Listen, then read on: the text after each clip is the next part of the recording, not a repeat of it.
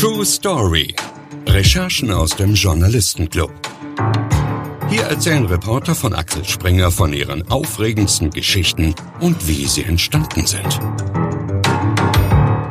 Hi, herzlich willkommen zu True Story.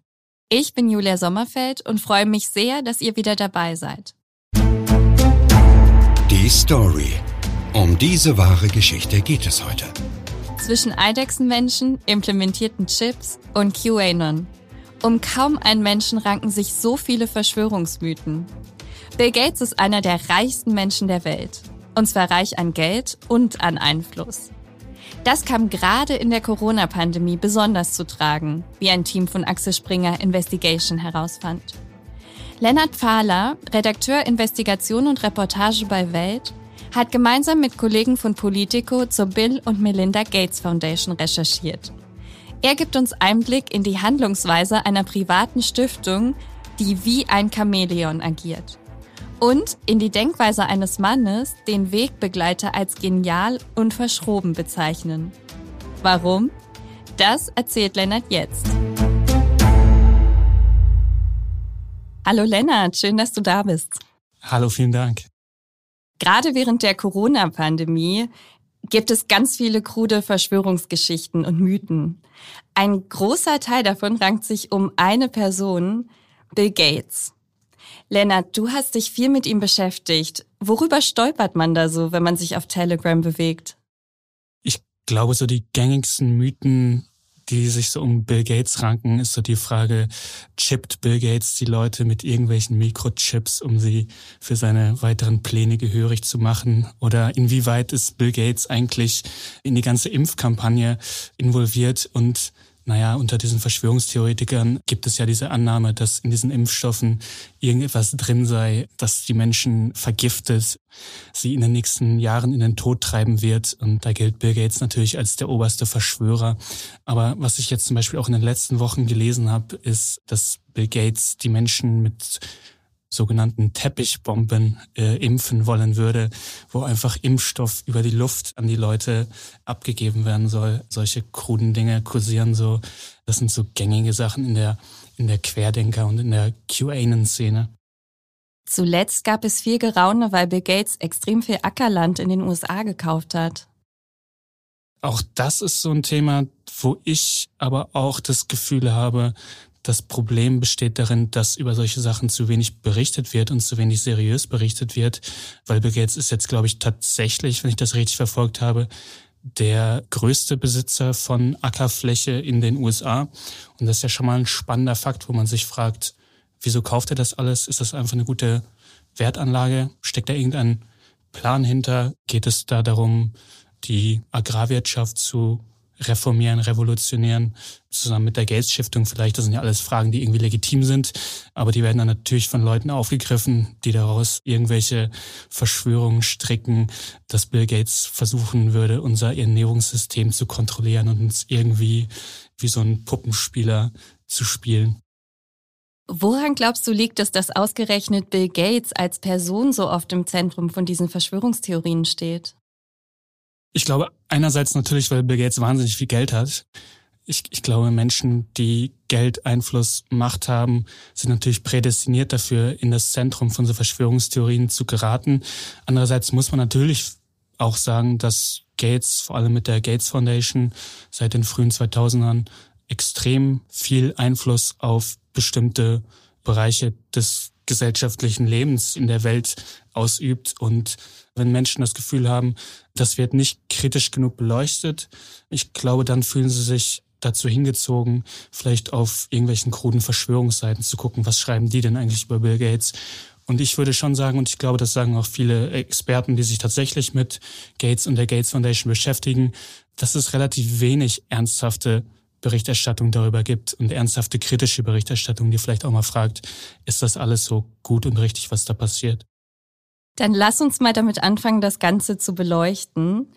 Du hast die Stiftung schon erwähnt, die der Microsoft-Gründer mit seiner Frau gegründet hat, die Bill und Melinda Gates Foundation.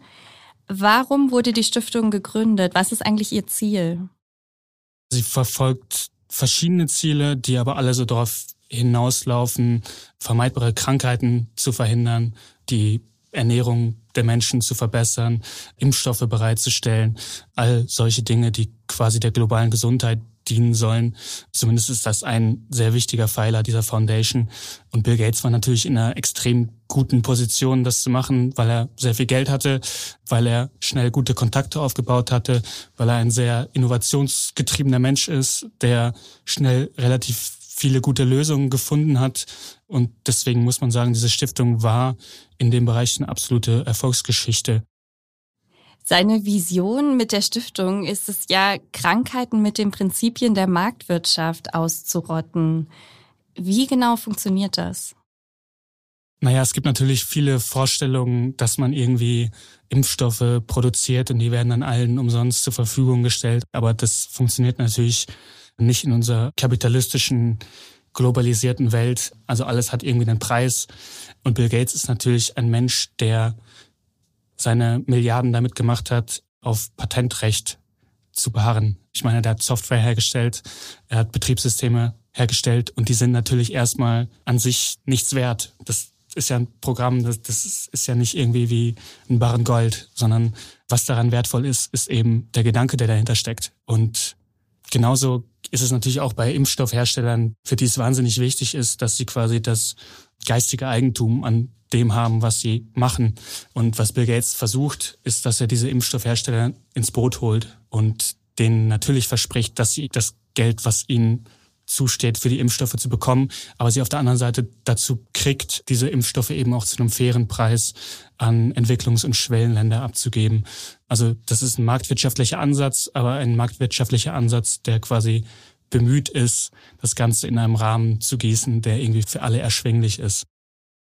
Du hast schon gesagt, Bill Gates ist ein sehr, sehr reicher Mann und auch die Stiftung ist sehr gut ausgestattet. Wir reden hier über eine der größten Stiftungen der Welt.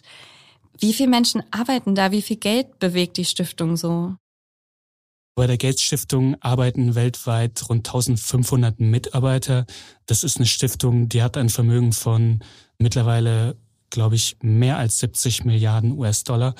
Das wurde in den letzten Jahren massiv erhöht. Es war lange eher so in Richtung 40 Milliarden, wenn ich es richtig im Kopf habe. Und Bill Gates hat auch versprochen, es weiter zu erhöhen. Er will da quasi sein gesamtes Vermögen reinstecken. Aber das ist natürlich nicht das Geld, was jährlich auch dann tatsächlich für Projekte und für die Entwicklung von Impfstoffen oder von anderen Medikamenten ausgegeben wird, sondern ist tatsächlich das Geld, was die Stiftung auch teilweise anlegt, um natürlich ihr Geld auch zu vermehren. Aber es sind trotzdem Millionen und Milliarden Beträge, die da in die Forschung und in die Entwicklung fließen. Du hast diese Recherche gemeinsam mit deiner Kollegin Annette Dovideit von der Welt, die wir in Folge 17 zu den Teenager-Terroristen zu Gast hatten, und den beiden Kolleginnen Erin Banko und Ashley Furlong von Politico durchgeführt. Und ihr habt mit vielen Menschen gesprochen, die Bill Gates aus nächster Nähe kennen. Wie haben die ihn erlebt? Was haben die euch so erzählt? Ja, das ist natürlich eine ganz spannende Sache, weil man sich das, glaube ich, unweigerlich fragt, wenn man über Bill Gates recherchiert oder wenn man von ihm liest, wie ist dieser Typ eigentlich drauf. Aaron hat ihn auch tatsächlich selber mal interviewt vor ein, zwei Jahren, kannte ihn also aus der Eigenbetrachtung quasi. Und ich glaube, was alle Leute eigentlich sagen, ist, dass es natürlich ein wahnsinnig brillanter Typ ist und dass er das sein Gegenüber auch gerne spüren lässt. ist jetzt vielleicht nicht die soziale Rakete Bill Gates, sondern eher ein etwas verschroben wirkender Mensch teilweise, der aber wirklich einfach extrem schnell denkt und dem es auch nicht gefällt, wenn Leute, mit denen er zusammenarbeiten, nicht so schnell denken wie er. Also ich glaube, es ist auch kein Geheimnis, dass Bill Gates zum Beispiel kein allzu großer Freund der Weltgesundheitsorganisation WHO ist, auch wenn es natürlich massig Zusammenarbeiten gibt und die Gates Foundation auch mit der wichtigste Finanzier dieser WHO ist. Trotzdem geht es Bill Gates da immer deutlich zu langsam und er ist ein Freund davon, wenn Dinge schnell funktionieren und ja, ein Antreiber. Einer der Kontakte, mit denen du während der Recherche gesprochen hast, hat ja die Gates Foundation auch als Schnellboot bezeichnet und ich glaube die WHO im Gegensatz als einen langsamen Tanker. Insofern kann man wahrscheinlich festhalten, dass Bill Gates da auch meistens mit gutem Beispiel vorangeht. Ja, absolut. Und auch wenn man mit Bundespolitikern spricht, die irgendwie was mit Bill Gates mal zu tun hatten, die sagen das eben auch. Das ist ein Unterschied, wenn man äh, mit Bill Gates zusammen im Raum sitzt und wenn man mit irgendwelchen Beamten von großen europäischen Organisationen am Tisch sitzt. Das ist wohl wie Tag und Nacht. Bill Gates hat schon 2015 nach der Ebola-Pandemie in einem TED-Talk gesagt, dass Pandemien für uns eine sehr viel größere Gefahr darstellen als Krieg wir aber gar nicht darauf vorbereitet sind. Wir hören mal rein. Wenn irgendetwas in den nächsten Jahrzehnten mehr als 10 Millionen Menschen tötet, dann wird es höchstwahrscheinlich eher ein hochinfektiöses Virus sein als ein Krieg. Keine Raketen, sondern Mikroben. Das liegt zum Teil daran, dass wir riesige Summen in die nukleare Abschreckung investiert haben, aber nur sehr wenig in ein System zur Bekämpfung einer Epidemie. Wir sind nicht bereit für die nächste Epidemie. Was würde also passieren? Das Virus würde sich sehr schnell über die ganze Welt ausbreiten. Und wie Sie sehen, würden über 30 Millionen Menschen an dieser Epidemie sterben. Das ist ein ernstes Problem. Wir sollten besorgt sein. Aber wir können ein wirklich gutes Reaktionssystem aufbauen. Wir haben die Vorteile all der Wissenschaft und Technologie, über die wir hier gesprochen haben. Wir haben Mobiltelefone, mit denen wir Informationen von der Öffentlichkeit erhalten und an sie weitergeben können. Wir haben Satellitenkarten, mit denen wir sehen können, wo sich Menschen aufhalten und wohin sie sich bewegen. Wir haben Fortschritte in der Biologie, die die Zeit, in der wir einen Erreger untersuchen und Medikamente und Impfstoffe für diesen Erreger herstellen können, drastisch verkürzen sollten. Wir haben also Zugang zu Mitteln, aber diese Mittel müssen in ein globales Gesundheitssystem eingebunden werden. Und wir müssen vorbereitet sein. Wie gut hat das denn mit der Vorbereitung geklappt? Also man muss schon sagen, wenn jemand vorbereitet war, dann war es die Gates Foundation und dann waren es die Organisationen, die so sich im nahen Kontext der Gates Foundation bewegen, die wirklich schon seit Jahren auf dem Schirm hatten, okay, Pandemien sind ein großes Problem und Pandemien werden uns beschäftigen. Deswegen wirkt das eben alles, was Gates dann im TED Talk zum Beispiel gesagt hat, aber auch was er schon teilweise an Gastbeiträgen geschrieben hat, Jahre zuvor, so ein bisschen prophetisch und ist ein bisschen gruselig, wenn man das heute liest, weil es dann doch relativ genauso eingetreten ist in der Corona-Pandemie. Und genauso sagt Bill Gates ja jetzt auch schon, okay, das wird nicht die letzte Pandemie sein, die unsere Welt so lahmlegt. Er hat ja schon im Januar 2021 angefangen, das Szenarien zu kursieren von der nächsten Pandemie. Da hatten wir gerade erst angefangen zu impfen. Lass uns mal vorspulen von 2015. Wir sind jetzt im Dezember 2019. In Frankreich, in einem Vorort von Paris, kommt ein 43 Jahre alter Mann ins Krankenhaus. Er klagt über Fieber und starke Kurzatmigkeit. Monate später stellt sich dann erst heraus, dass er womöglich der erste Corona-Patient Europas war. Während er noch in der Klinik behandelt wird, informiert in Berlin der Deutsche Auslandsnachrichtendienst, also der BND, die Bundesregierung über ein neuartiges Virus, das in China aufgetaucht ist. Wie reagiert die Bundesregierung darauf? Nein, man muss schon sagen, dass die Bundesregierung natürlich am Anfang diese Gefahr wahnsinnig unterschätzt hat. Das haben wir auch schon vor einem Jahr mal ausgiebig recherchiert in meinem Team.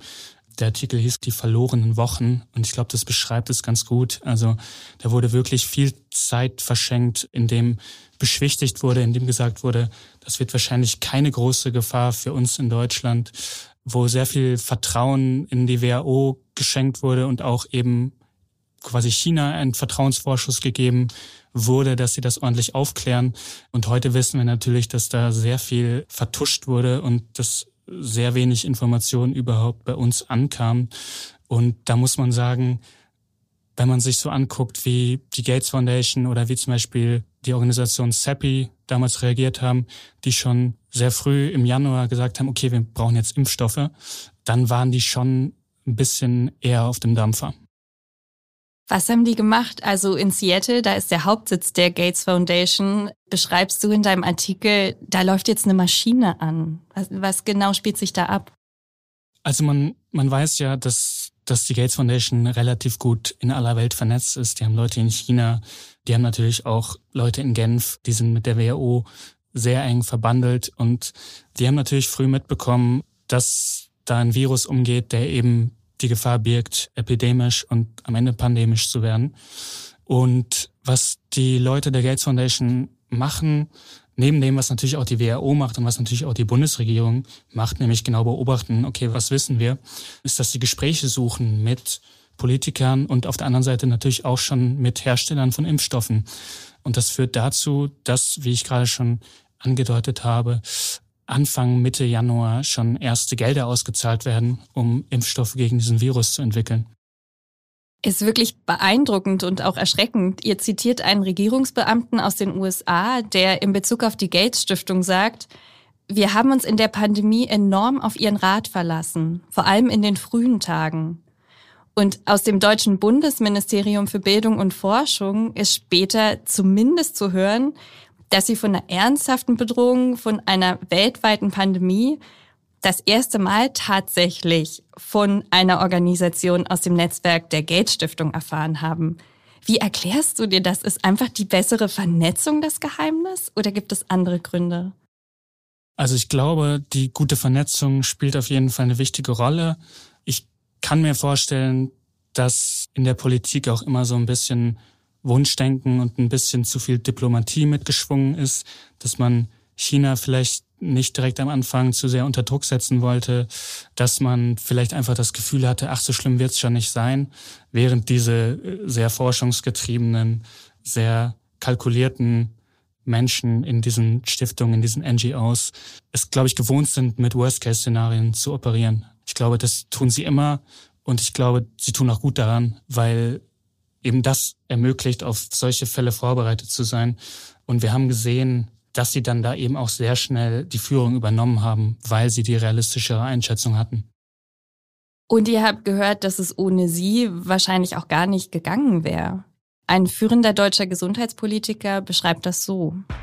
Der grundlegende Konstruktionsfehler unseres Systems ist der, dass die Welt nicht ohne diese Philanthropen auskommt. Und schon dieser Umstand allein verleiht ihnen enorm viel Macht. Wie äußert sich diese Macht? Du hast ja gesagt, sie haben extrem schnell auch die Führung dann übernommen in der Krise. Bei der Frage, wie man jetzt global reagieren soll auf dieses Coronavirus, war klar, wir müssen dafür sorgen, dass eben alle Medikamente und Impfstoffe bekommen. Nur dann können wir die Pandemie quasi eindämmen. Und dann hat man relativ schnell zur Gates Stiftung geschaut und hat relativ schnell zu diesen Impfallianzen CEPI und Gavi geschaut, weil man eben wusste, okay, die beschäftigen sich seit Jahren genau mit diesem Thema, vielleicht nicht explizit mit Coronaviren, aber mit dem Thema, okay, wie kriegen wir in sehr schneller Zeit Impfstoffe an den Start, wie kriegen wir die verteilt? Und man wusste, dass man überhaupt kein anderes Instrument wirklich hat, woran man sich bedienen könnte. Also die WHO, auch das haben wir ja ein bisschen dargestellt, wurde schon an den Rande ihrer Funktionsfähigkeit gespart lange. Und sie ist natürlich gar nicht so operativ ausgelegt. Also sie hat gar nicht so einen Hands-on-Approach, wie es vielleicht Seppi und Gavi haben, die wirklich Geld in die Impfstoffentwicklung reingeben, die mit den Herstellern verhandeln, die dafür sorgen, dass die Impfstoffe entstehen, dass sie verteilt werden, dass sie überall ankommen. Und da hatte man natürlich dann einen kurzen Draht und konnte sagen, hey, wieso machen die das nicht? Und das hat Gates und das haben diese Organisationen dadurch erreicht, dass sie A, gute Arbeit gemacht haben in den letzten Jahren und B, natürlich sehr aktiv auch dafür lobbyieren, diese Macht zugestanden zu bekommen. Und wenn man in der Bundesregierung die Leute fragt, dann schwärmen eigentlich alle von dem, was sie so Public-Private Partnerships nennen, nämlich dass Staaten sich zusammentun mit Philanthropen, mit Organisationen, mit privaten Stiftungen und Probleme gemeinsam angehen, was auf der einen Seite, glaube ich, eine gute Idee ist und auf der anderen Seite so die Gefahr birgt, dass man da in so ein undemokratisches Terrain kommt. Genau, wir reden hier nämlich über ganz wenige, aber dafür sehr einflussreiche Personen, die nicht gewählt werden, die nicht kontrolliert werden und die aber trotzdem die weltweite Gesundheitspolitik prägen. Und du hast schon gesagt, dass sie so mächtig geworden sind, hat natürlich auch mit der schwachen Stellung der WHO zu tun. Du hast erwähnt, die ist kaputt gespart worden. Die hat aber laut Satzung natürlich eigentlich den Auftrag, das internationale öffentliche Gesundheitswesen zu koordinieren. Also eigentlich das, was diese ganzen Netzwerke jetzt machen, wie du gerade beschrieben hast. Genau, das ist eigentlich ein Spannungsfeld. Es wird nur niemand so benennen, wenn man ihn fragt. Also bei der WHO werden alle sagen, toll, dass Bill Gates uns unterstützt. Bei der Gates Foundation werden alle sagen, wir machen das ja alles mit der WHO zusammen und das ist halt ein partnerschaftliches Verhältnis, von dem alle erstmal profitieren. Und ich glaube, es gibt da sehr viele Vorteile, aber es gibt eben diese Gefahr, die das Ganze auch birgt, dass da eben die Kontrolle verloren geht. Du sagtest ja schon, es findet da keine demokratische Kontrolle statt. Diese Stiftungen werden immer darauf verweisen, okay, wir haben auch ein Aufsichtsgremium. Ich halte dieses Argument für nicht sonderlich plausibel, weil wenn man sich den Aufsichtsrat der Gates Stiftung anguckt, zumindest bis zum Herbst 2021, dann bestand dieses Aufsichtsgremium aus Bill Gates, seiner Ehefrau und dem Milliardär Warren Buffett.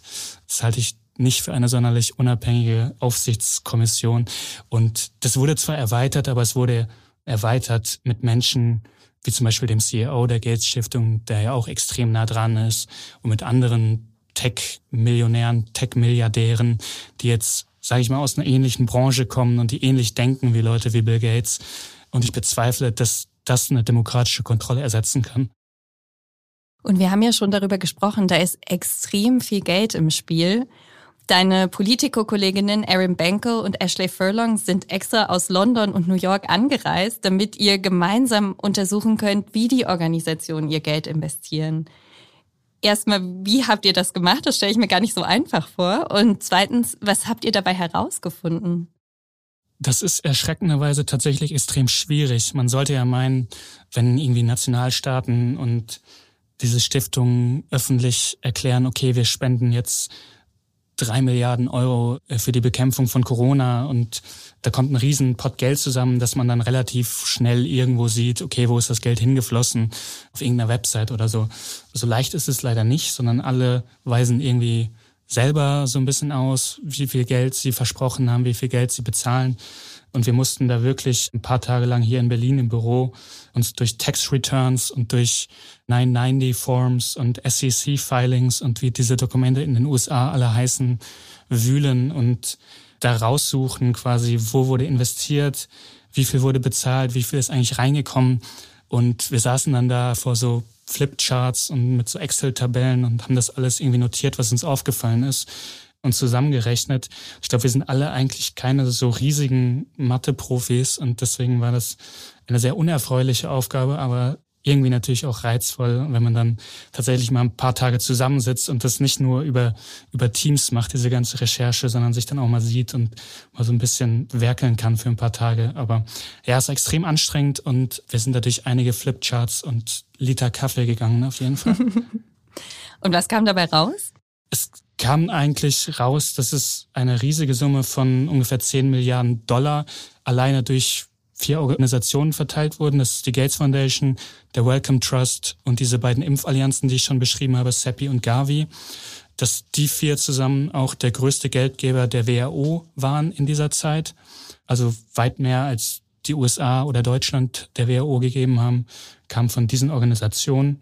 Und wir haben gesehen, dass die eben ihren Fokus tatsächlich auf die Entwicklung von Impfstoffen gelegt haben, nicht etwa auf Medikamente oder Tests oder den Ausbau der Gesundheitssysteme weltweit, sondern auf Impfstoffe und sich da auch relativ klar koordiniert haben, welche Impfstoffe sie fördern, welche Entwicklung sie fördern. Da haben wir so eine Liste von ungefähr 30 Forschungsinstituten und Herstellern, die von mehr als einer dieser Organisationen mit Geld bedacht wurden.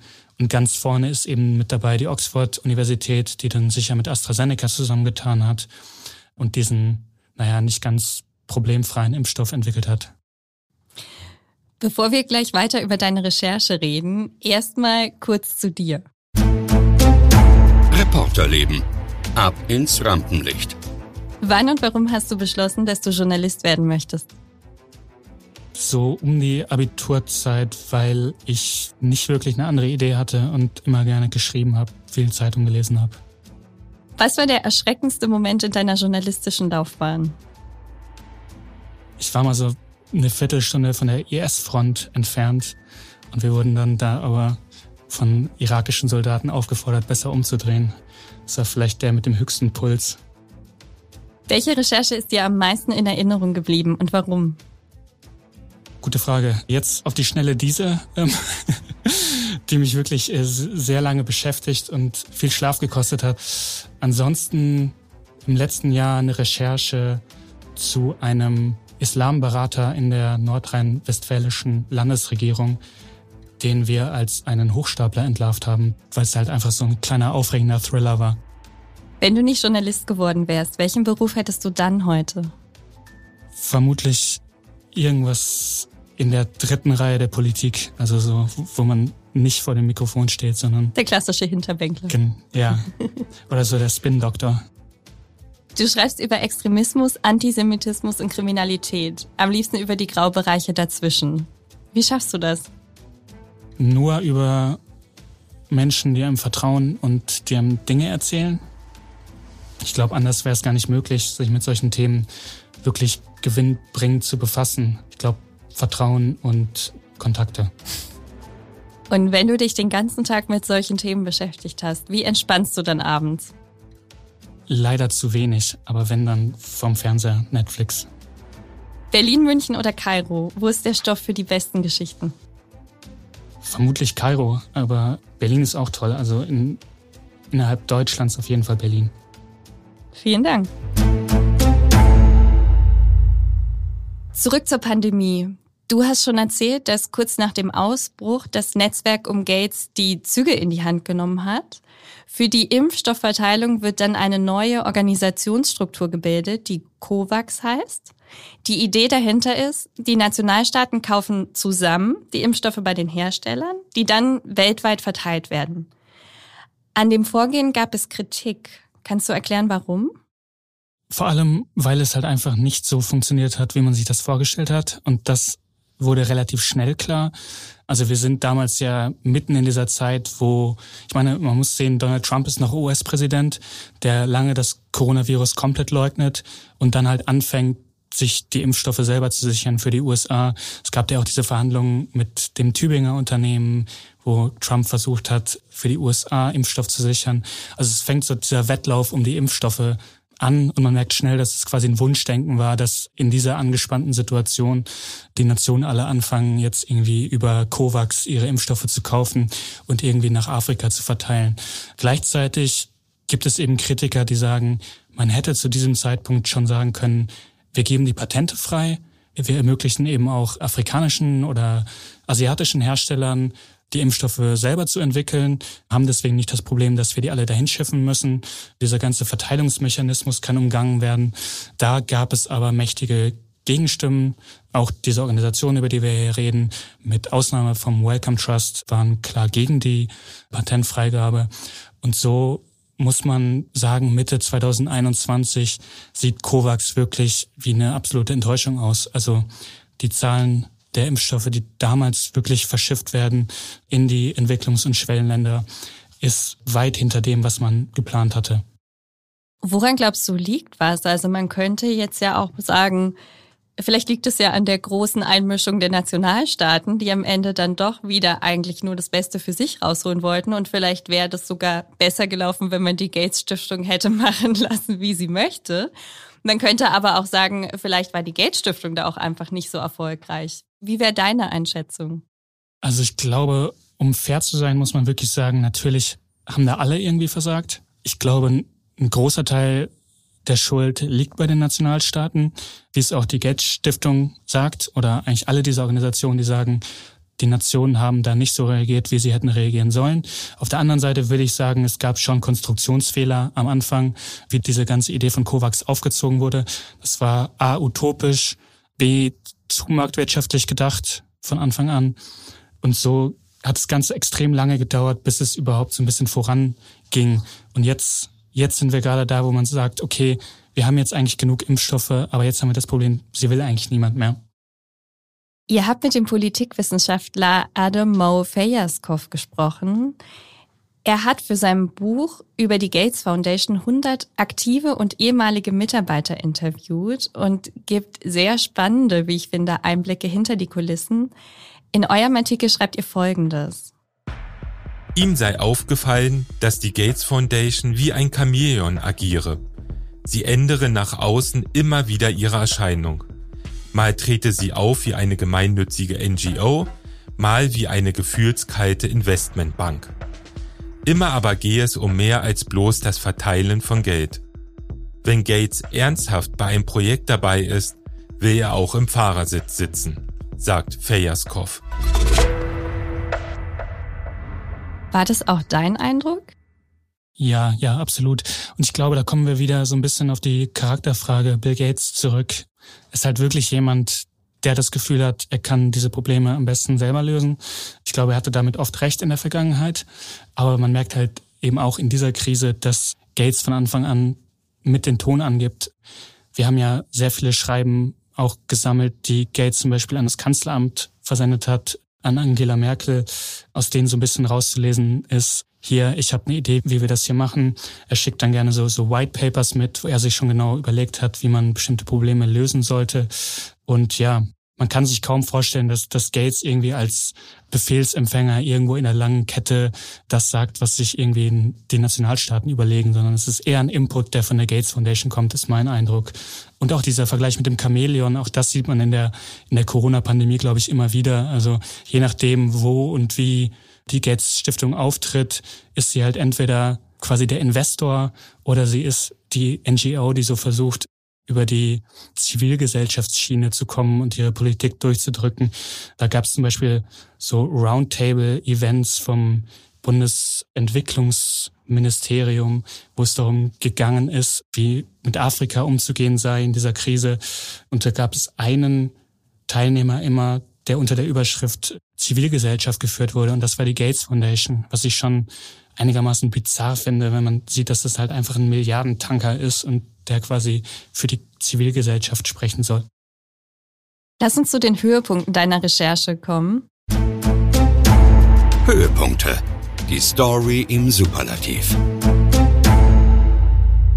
Was hat dich bei der Recherche am meisten überrascht? Also eigentlich fand ich am spannendsten so dieser direkte Draht, den eigentlich alle CEOs dieser vier Organisationen, die wir uns angeguckt haben, zur Kanzlerin Merkel pflegten oder zumindest versucht haben zu kultivieren. Also sowohl Bill Gates als auch Melinda, als auch Richard Hatchett und auch Peter Sands vom Global Fund. All diese Menschen schreiben der Kanzlerin relativ regelmäßig. Und sie schreiben jetzt nicht Dear Angela, sondern schon Dear Chancellor Merkel. Aber trotzdem hat man den Eindruck, okay, da findet ein regelmäßiger und auch ein vertraulicher Austausch statt. Und da stoßen sie nicht komplett auf zu Ohren, sondern eher das Kanzleramt nimmt diesen Input schon dankend entgegen. Das fand ich sehr spannend zu sehen. Was war für dich die größte Herausforderung bei der Recherche? Auf jeden Fall mit diesen ganzen riesigen Zahlen zu operieren, was wir einfach nicht gewohnt sind. Und da ich halt auch nicht gewohnt bin, quasi US-Finanzdokumente zu analysieren, das ist eigentlich nochmal eine Wissenschaft für sich. Also da musste man sich schon nochmal einlesen, was ist eigentlich ein 990-Form und was steht da in welcher Spalte. Also das sind Dokumente, die sind dann hunderte Seiten lang und vor allem mit Zahlen gefüllt. Wie lange habt ihr insgesamt recherchiert? Also wir hier in Berlin sind im März eingestiegen, haben also rund sechs Monate recherchiert in den USA und ich glaube auch die Kollegen in London haben schon im Februar angefangen, also waren so sieben Monate mit dem Thema beschäftigt. Du hast ja eingangs schon gesagt, dass diese ganzen Geschehnisse um Bill Gates und seine Stiftung gar nicht so richtig transparent sind, gar nicht so richtig bei den Leuten ankommen. Woran glaubst du, liegt das? Also ich glaube, das eine Problem ist, dass die Gates Foundation natürlich sehr selektiv kommuniziert und wahrscheinlich auch sehr professionell kommuniziert und deswegen da vor allem so blumige Pressemitteilungen nach außen gehen, mit denen der normale Mensch relativ wenig anfangen kann. Und dass auch die Medienberichterstattung jetzt nicht sonderlich differenziert ist, sondern häufig entweder eben diese Narrative der Gates Foundation übernimmt oder so ein sehr düsteres Bild versucht zu zeichnen. Aber dass man sich mal einfach beide Seiten anguckt, findet schon relativ selten statt, ist mein Eindruck. Und ich habe darüber auch mit Adam Fayaskov gesprochen, den wir ja gerade schon einmal gehört haben. Und er glaubt wirklich, dass es Zurückhaltung gibt, sich kritisch mit Gates zu beschäftigen, weil Gates oder die Gates Foundation eben in sehr vielen zivilgesellschaftlichen Projekten auch einfach direkt mitfinanziert ist. Teilweise auch in Medien. Also das klingt jetzt wieder wie eine Verschwörungstheorie, aber ich meine, wenn man sich anguckt, welche Zeitungsgruppen finanzielle Förderung von der Gates Stiftung bekommen haben, dann versteht man schon, dass der da jetzt vielleicht nicht dämonisiert wird. Und Gates scheint sich in dieser Rolle ja so ein bisschen zu gefallen, dass er nicht so richtig greifbar ist. Ne? Er kokettiert ja auch gern so mit diesen Verschwörungsmythen, die sich um ihn ranken.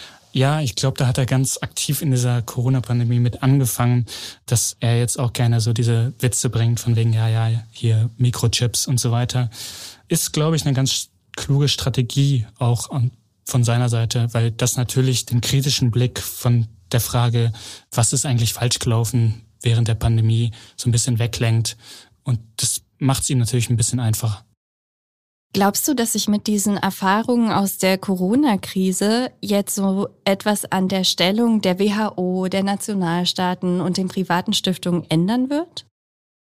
Also ich glaube, dass es ein deutlich gesteigertes Bewusstsein gibt, dass globale Gesundheit ein Riesenthema ist.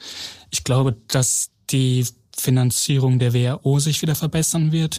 Da sehen wir, glaube ich, auch schon die Anfänge. Ich glaube, Deutschland hat ihr Budget schon erhöht. Ich glaube, andere Länder werden das auch tun. Ich glaube aber nicht, dass dadurch die Stellung der Stiftungen und NGOs kleiner werden wird, sondern ich habe den Eindruck, die haben schon ordentlich dafür lobbyiert, dass sie auch in zukünftigen Krisenlagen eben wieder mit Aufgaben betraut werden. Also ich habe den Eindruck, dass wir eigentlich eine Institutionalisierung dieses ganzen Geflechts, was sich da vielleicht gebildet hat rund um COVAX und um ACT A, wie diese ganzen Programme heißen, dass das sich eigentlich verstetigen wird in Zukunft. Ich habe eine letzte Frage an dich, Lennart. Headline-Macher. Welche Story bringst du ganz groß raus? Stell dir vor, wir räumen dir die komplette Startseite von Welt.de frei und du darfst machen, was du möchtest. Was wird es? Ich glaube, dann machen wir mal einen Tag lang eine exklusive Investigationswelt, wo nur eigene tiefen Recherchen auf der Seite stehen. Also von solchen Sachen, die wir jetzt gemacht haben, bis zu Polizeigeschichten und innere Sicherheit. Aber diese ganzen schönen Geheimpapiere, die irgendwo kursieren und Akten, über, über die wir uns seit Monaten gebeugt haben, einfach mal auf einer schönen Weltseite. Die nennen wir dann Weltrecherche. Das klingt super. Vielen Dank, dass du da warst, Leonard. Ja, vielen Dank. Ich hoffe, euch, liebe True Story-Hörer, hat die heutige Folge gefallen. Falls ja, freuen wir uns riesig, wenn ihr uns fünf Sterne auf Spotify gebt oder bei Apple Podcasts kommentiert. Wir hören uns bald wieder. Bis dann. True Story. Folgt uns auf Instagram unter True Story-Podcast, wenn ihr keine Folge mehr verpassen oder noch mehr Stories von unseren Reportern wollt. Bewertet uns bei Spotify oder kommentiert bei Apple Podcasts. Wir sind auf eure Meinung gespannt. Schreibt uns gerne eine E-Mail an truestory at axelspringer.com.